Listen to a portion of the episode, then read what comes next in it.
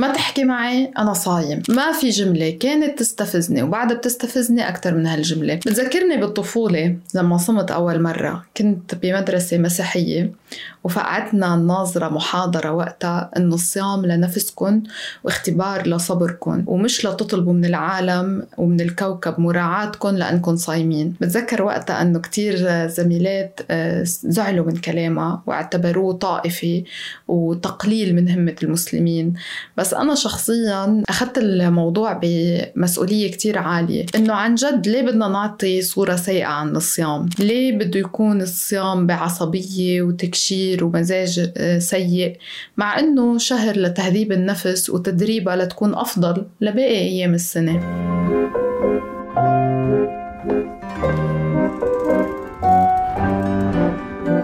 تسمع أنت وصغير إنه رمضان شهر الرحمة، بس لما تكون مولود بمجتمعات مشحونة مثل بلادنا الهلكانة من الحروب والأزمات الاقتصادية، بتطلع حولك بحثاً عن هالرحمة وما بتلاقي تقريباً غير الناس اللي مش طايقة بعضها. قبل الأفطار، بعد الأفطار الحمد لله بيروقوا على بعض شوي. أنا وصغيرة كنت حط كل الحق على الدخان من السجائر يعني أو السيجارة.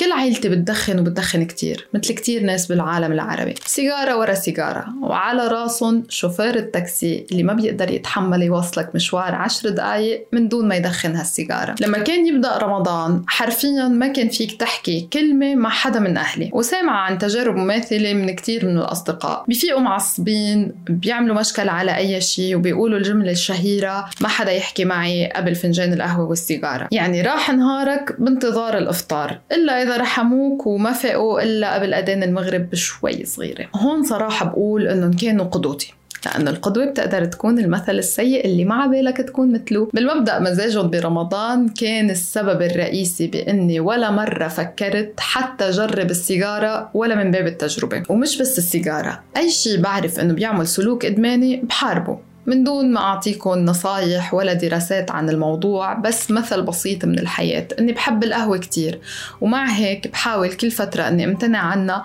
أو أني قلص استهلاكها لخفف تحكمها بمزاجي. ولا مرة فهمت كيف قدرت إعلانات الدخان أنا وصغيرة تقنع الناس أنه التدخين هو حرية وثورة على كل اللي حولنا. مبدئيا ما حدا رح يفهم عن شو عم بحكي إلا إذا كان من جيل السبعينات والثمانينات اللي بيعرفوا هول الإعلانات. كانوا يصورولنا خيول جامحة فلتانة بالبرية وكاوبوي طاير وراها وسبقها ونزل عن حصانه ودخن سيجارة طررها هيك بمشهد كتير قوي، أو الشاب الثورج اللي قاعد على قهوة وبيشعل السيجارة للصبي اللي على الطاولة اللي جنبه وبيفقعها شعار طنان رنان بيخلط فيها هيك حرية وثورة وكتير أشياء تانية. سمعت إنه ممنوع إعلانات الدخان بهالأيام، الحمد لله ربنا رحمكن، بس المهم هيك كان شكل الإعلانات الدخان بأيامي. ورغم إيماني بقوة الإعلانات على غسيل الدماغ، بس ما كنت أفهم التناقض بين قناعة المدخنين إنهم عم يتحرروا وبين عبوديتهم للسيجارة. كتير بيستفزني حجمها، إنه صغيرة ورفيعة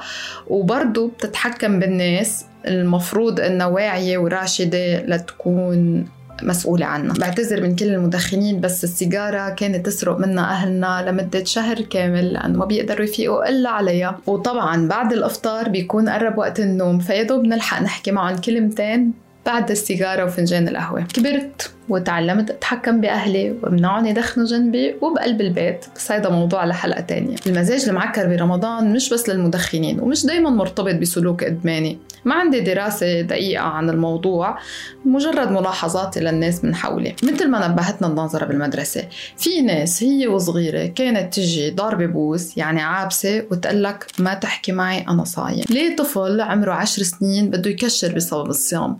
شو لحق يزعجه بحياته القصيرة؟ غالباً لأن هيدي صورة الصيام اللي عم ياخدها من الناس اللي حوله. لما توصلك رسالة واتساب بفتاوى بتخبر الأهل إنهم إذا ضربوا أولادهم برمضان لازم يطلعوا كفارة، بتفهم قديه عم يكون في ناس عنيفة بهيدا الشهر وما عم تتحكم بتعبها من الصيام بدل ما تكون رايقة. من زمان ولليوم في ناس بتعتبر جزء من الصيام إنها تتكاسل بشغلة بهالشهر، وإنها ما تفيق من النوم قبل الإفطار، وإنها إذا شرفتنا بحضورها الكريم بحياتنا خلال أوقات النهار تشرفنا بعبسة ومزاج سيء ومشكل. والأهضم هون اللي ما فرقان معهم حدا، بس إذا شافوا أم عم تطعمي طفل صغير فجأة بيصيروا كتير حساسين وبيتأثروا وبيخبروك إنهم اتضايقوا من مشهد الأكل وهم صيام. ما هو هيدا الهدف من الصيام إذا نسين؟ اختبار الإرادة والتمرين على الصبر والثبات وتهذيب النفس ومقاومة المغريات. في كتير عادات سيئة بحس إنه لازم نطهر نفسنا منها برمضان، مش بس لرمضان بل تمرينا لباقي أيام السنة، على رأسها المزاج السيء وردود الفعل العنيفة. بيجي بعدها التبذير بالأكل، لما نمد موائد بتكفي قبيلة ومنرمي أكتر من نصها. والفجعنة بالأكل يعني الشراهة، لما ناكل فوق طاقة جسمنا تعويضا لحرماننا من الأكل خلال وقت الصيام، واللي هو فعليا نقيض مفهوم الصيام من أصله. حاليا دارجة موضة التنمية البشرية واللايف كوتشينج، ما عندي مشكل معها، أكيد فينا نتعلم منها كتير، بس بيضحكوني اللي مقضيين أحد عشر شهر بالسنة عم يتابعوا هيدا النوع من الفيديوهات